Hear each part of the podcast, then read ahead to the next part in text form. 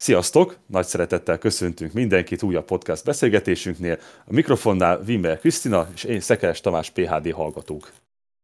Podcast sorozatunkban a Szegedi Tudományegyetem Állam és Jogtudományi Karának politológia szakán végzett fiatalokkal beszélgetünk a szakról és hivatásról.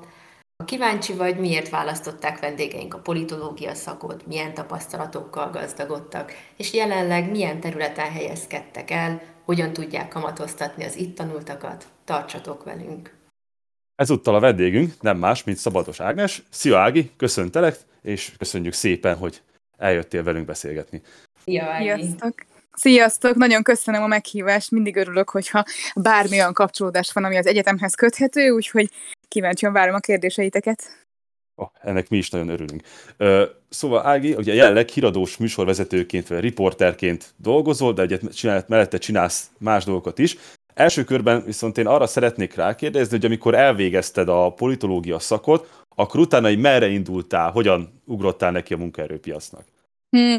Az én helyzetem azért azért nagyon speciális, mert én nagyon tudatosan mentem politológia szakra, és én már a politológia szakot is úgy végeztem, hogy volt némi könnyítésem egyéni tanrendel már, amelyik tanár ezt elfogadta, és én mellette dolgoztam a Szegedi tévében, tehát én már 23 évesen, 22 évesen híradós tettem Szegeden, úgyhogy én végül is úgy végeztem el a politológia mesterképzést, hogy mellette dolgoztam a tévében, és ezért is választottam tudatosan tulajdonképpen a politológiát, mert szerettem volna újságíróként egy olyan, hm, egyfajta jogosítványt, tudjátok, amivel azt gondolom, hogy ha már nőként újságíróként valószínűleg azt éreztem már 20 évesen is, hogy nehezebb lesz, mint férfiként elhelyezkedni, akkor legalább legyen egy olyan valami a kezemben, amivel kvázi komolyabban vesznek, és azt kell, hogy mondanom, hogy ezt abszolút be is teljesítette, mert szerettem volna is nagyon sokrétű tudást kapni, meg egy kicsit jobban elmélyülni a politikai rendszerekben, meg a magyar választási rendszerben, meg úgy egyáltalán a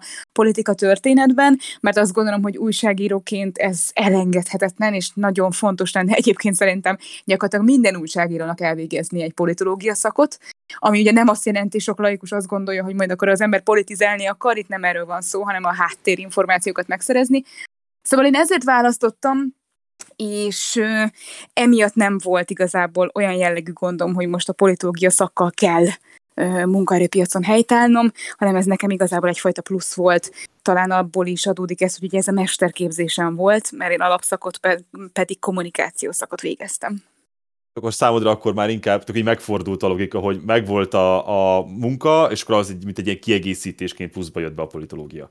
Abszolút úgy gondoltam, hogy Szegeden akkor már dolgoztam újságíróként, televíziós emberként, de azt gondoltam, hogy majd a későbbiekben, ha Budapestre jutok, akkor biztosan számítani fog egy ilyen nívós szaknak az elvégzése, meg tényleg amúgy valós tudást szerettem volna szerezni, és azt gondolom, hogy újságíróként nem nagyon marad más út, mint hogy mondjuk egy politológia szakot elvégezzünk, és akkor így kicsit jobban képbe legyünk azzal, hogy mi is történik ebben az országban, vagy mi történt régen, ami miatt az történik, ami.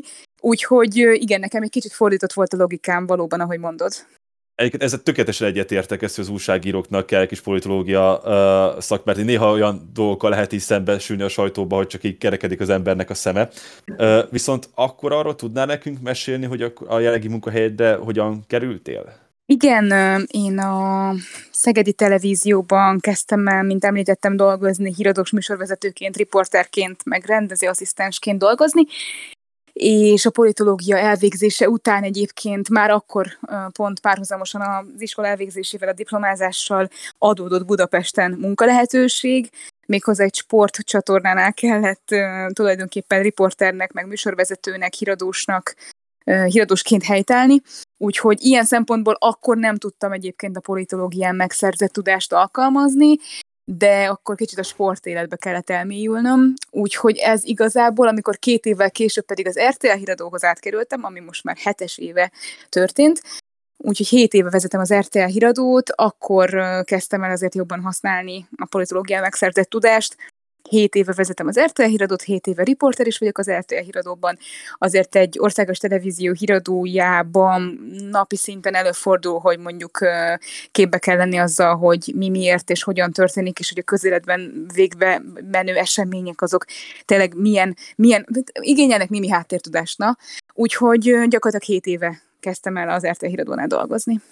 Ez, ez nagyon szuperül hangzik. Tudná nekünk mesélni arról, így, hogy így az RTL híradónál végzett munkádban nyilván nem feltétlenül kulisszatitkokra gondolunk, de hogy mégis milyen, milyen feladataid vannak, mikkel foglalkozom, mert hogy biztos vagyok abban, hogy rajtam kívül vannak még olyan hallgatók, akik nem tudják elképzelni, hogy hogy épül fölött egy munkanap. Persze. A riporterek alapvetően, meg úgy kell elképzelni egy RTL híradóban végben nem menő napot, hogy reggel fél kilenckor van értekezletünk, hogyha nagyon a részletekre vagytok kíváncsiak, és valójában minden riporternek általában van szakterülete, illetve minden szakterületnek vannak riporterei, talán így a helyesebb. Úgyhogy nyilvánvalóan vannak politikai riporterek, vagy egészségügyel foglalkozó riporterek, vagy oktatásügyel foglalkozó riporterek, vagy nemes egyszerűséggel olyanok, akik a bűnügyek területén jártosabbak, meg olyan kapcsolati rendszerük van.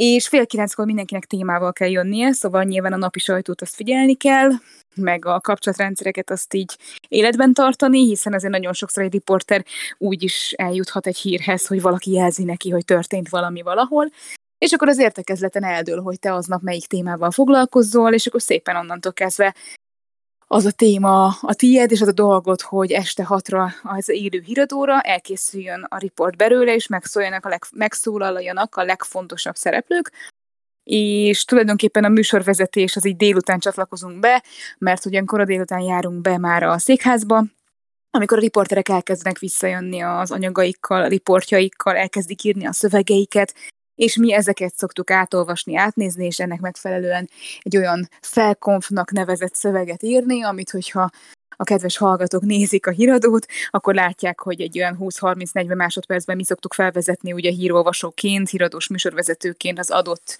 adott témát, adott riportot, és az a dolgunk, hogy ezeket a, ezeket a szövegeket megírjuk, és a híradó általában élőben van 6 órakor. Úgyhogy így néz ki, nagyon-nagyon leegyszerűsítve egy nap, úgyhogy izgalmas. És egyébként műsorvezetőként neked is van ilyen saját témád, vagy riportokon dolgozol, te is, hozol be te is témákat, vagy te már akkor a készanyagokkal dolgozol, amit megkapsz? Műsorvezetőként a készanyagokkal dolgozom, mert hogy minden nap azért reggel van egy felelős szerkesztője az adott napi híradónak, és ő dönti el, hogy mi kerüljön adásba.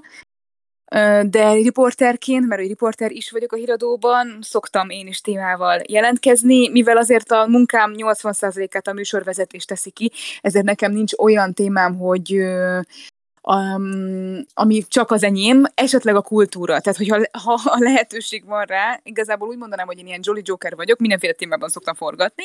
Egyébként egy, szerintem egy híradós riporternek ez is uh, fontos, hogy minden témához egy picit próbáljon meg tudni hozzászólni és érteni és uh, forgatni róla. Úgyhogy én is általában ilyen mindenféle témában forgatok, de hogyha én választhatok, akkor én általában a kulturális témákat szoktam színészekkel, interjúkkal, színházi anyagokkal és a többivel foglalkozni de gondolom ez a mindenhez hozzászólni jelekben akkor tudod hasznosítani az egyetemen tanultakat is, ahogy pont mondtad, hogy azért kezdted el. Igen, hogy, abszolút. Hogy azért legyen egy ilyen mélyebb tudásod a közélettel kapcsolatban, de gondolom akkor ez visszaköszön azért a, a mindennapi munkavégzésben. Abszolút, igen, abszolút visszaköszön. Nyilván szerintem egyébként egy alapműveltséget is nagyon fontos, hogy az ember elsajátítson, erre is szerintem kiváló egy politológia szak, de egyébként igen, én is a napi munkavégzésem során érzem, hogy azért az egyetemen megtanultak, azok, tudod, nem tudom nektek megvan-e az, hogy az első évben ez alapszakon van, hogy így nagyon sok általános tantárgy van. És akkor az ember így nem érti, hogy jaj, minek tanuljuk egy ezt a pici filozófiát, ezt a pici pszichológiát, ezt a pici pedagógiát. Igazából ebben a BAMR rendszerben ez szerintem nagyon általános, hogy mindenki mindenkinek ilyen az eleje. És igazából tíz évvel később felnőttként, mondjuk én riporterként tapasztalom meg azt, hogy aha, most már értem, hogy amúgy, amúgy jó, hogy tanultunk ilyeneket, és szerintem még többet kellett volna ilyen általános műveltségi tárgyakat tanulni.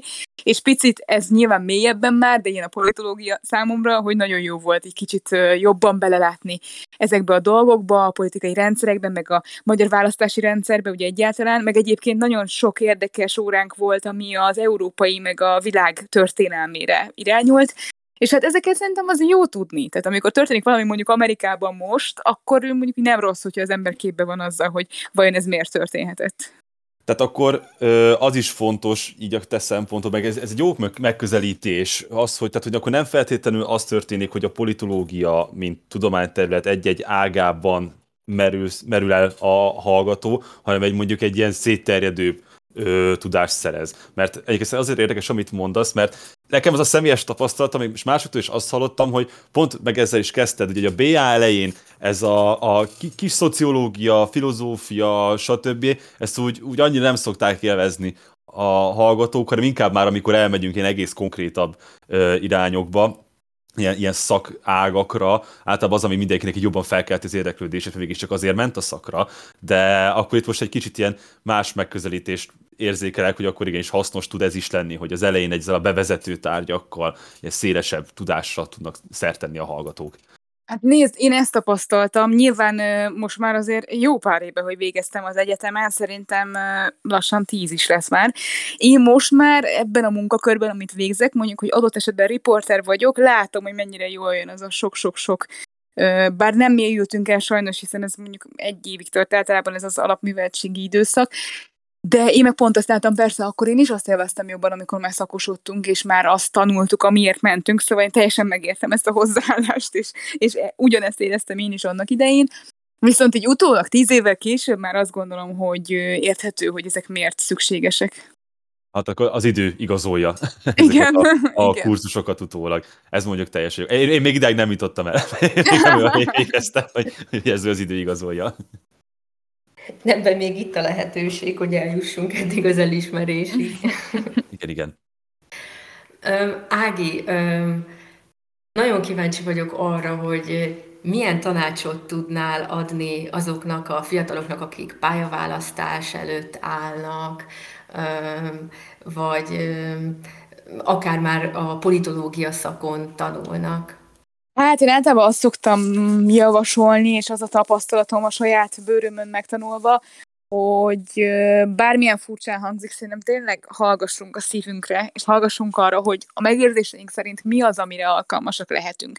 Tehát attól, hogy mondjuk úgy tűnik, hogy fú, most hogy senkit ne bántsak meg ezzel, mondjuk egy nagyon általánosat, még ha úgy is tűnik, hogy építészként elképesztően jól lehet keresni, nem biztos, hogy, vagy és esetleg mondjuk még van is szülői nyomás olyan részről, hogy már pedig legyél építész kislányom, kisfiam, mert hogy azok baromi jól keresnek manapság.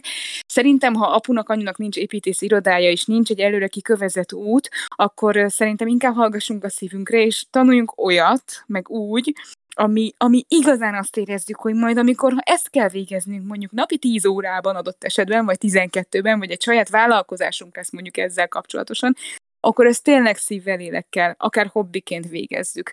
És ez nagyon nehéz lehet, mert szerintem egy picit ez így eltolódik, látva a mai hallgatókat. Én azért tanítok a, a kommunikáció szakon mesterhallgatókat, és nagyon látom, hogy, hogy gőzük sincs, mit szeretnének csinálni az életben. Nekem az fura, mert én 16 évesen tudtam, hogy újságíró szeretnék lenni, és végül is így vagy úgy, de az lettem. Persze lehet, hogy én vagyok a kivétel, tudom, hogy ennyire nem tudatosak az emberek, de lehet, hogy érdemes lenne egy nagyon picit az önismeretre nagyobb hangsúlyt helyezni, akár már 16-18 éves korban, de akár 20 évesen se késő nyilvánvalóan csak attól óvnék mindenkit, hogy majd 26 évesen, 24 évesen, ki tudja hány évesen kijöjjön az egyetemről, ami egy óvó-védő közeg, és akkor derüljön ki, hogy valójában baromira nem ezt akarta csinálni, ami, ami, amire tanult évekig, amit tanult évekig. Szóval érdemes lenne, na, megpróbálok kijönni valahogy ebből a mondatból, érdemes lenne szerintem olyat választani, amire tényleg nagyon vágyunk szívvel, lélekkel, még akkor is, hogyha mások azt mondják, hogy úristen, hát ebből majd biztos nem fogsz tudni megélni, nem ha te azt akarod csinálni, és úgy érzed, hogy ebben van tehetséged adott esetben, és ezt érdemes egyébként gyakorni úton mielőbb meg is tapasztalni, akkor szerintem azt kell csinálni, bárki bármit is mond. Ú, ez egy nagyon szép gondolat volt, és Jaj, sikerült szépen örülök, hogy ezt mondod. Kírni, de szerintem ez egy fontos dolog, amit mondtál igen, ez, ez hát, biztos lenne, aki vitatkozik vele, de szerintem ez egy nagyon-nagyon lényeges ö, megközelítés. Tehát inkább ez, hogy ez a, a, a, arra felé kezdjünk menni, és olyan tanuljunk, ami igazán érdekel, nem azért, mert hogy ú, azzal lehet jól keresni. Ö, meg, a másik, meg a másik az az önismeret vonal, hogy, hogy ez a jöjjünk is rá, hogy mi az, ami minket, tége, ami minket tényleg érdekel. Igen, azt gondolom, hogy én a saját példámból kiindulva tényleg ez, ez működött, és ezért nem tudok más tanácsolni, mint amit én saját bőrömön tapasztaltam. Én tényleg hamar elhatároztam, hogy újságíró szeretnék lenni, lásd, azért beszélgetünk, mert ehhez még egy politológia szakot is elvégeztem, szerintem ez fontos, hogy, hogyha van valami célunk, és azt érezzük ilyen nagyon belső motivációként, hogy mi ezt szeretnénk csinálni, és ezzel van dolgunk, akkor igenis járjuk ki az út végét, és menjünk és csináljuk, és, és, és ne hallgassunk szerintem másra, mert, mert tanulni egyébként fantasztikus dolog, és, és szerintem mindent el is lehet jól sajátítani, és hogyha igazán tehetséget érzünk magunkban, vagy, vagy szenvedélyt érzünk magunkban egy szakma iránt, akkor szerintem könnyen lehetünk nagyon jó szakemberek benne, és akkor meg úgy is fogunk munkát találni. Én legalábbis ebben hiszek. Ennyire talán igazságos még a világ. Ági, nagyon köszönjük, hogy itt voltál velünk, és beszélgethettünk veled. Remélem, hogy nagyon sokan meg fogják hallgatni ezt a, a beszélgetésünket, hiszen főleg itt a végén és előtte is rengeteg jó tanácsot adtál nekünk. Én is nagyon szépen köszönöm a lehetőséget, és hát bízom benne, hogy lesz olyan, aki meghallgatja, és egy picit tud belőle magával vinni, és hasznos lesz. Köszönöm szépen a megkeresést. Mi köszönjük szépen, hogy beszélgettél velünk, és gratulálunk az eddig elért sikerekhez, és a továbbiakban is sok sikert kívánunk. Mm, nagyon szépen köszönöm. Sziasztok! Köszönjük, Köszönjük, szia! És köszönjük kedves hallgatóinknak is, hogy itt voltak velünk. Hamarosan jelkezünk újabb adásunkkal. Sziasztok! Sziasztok!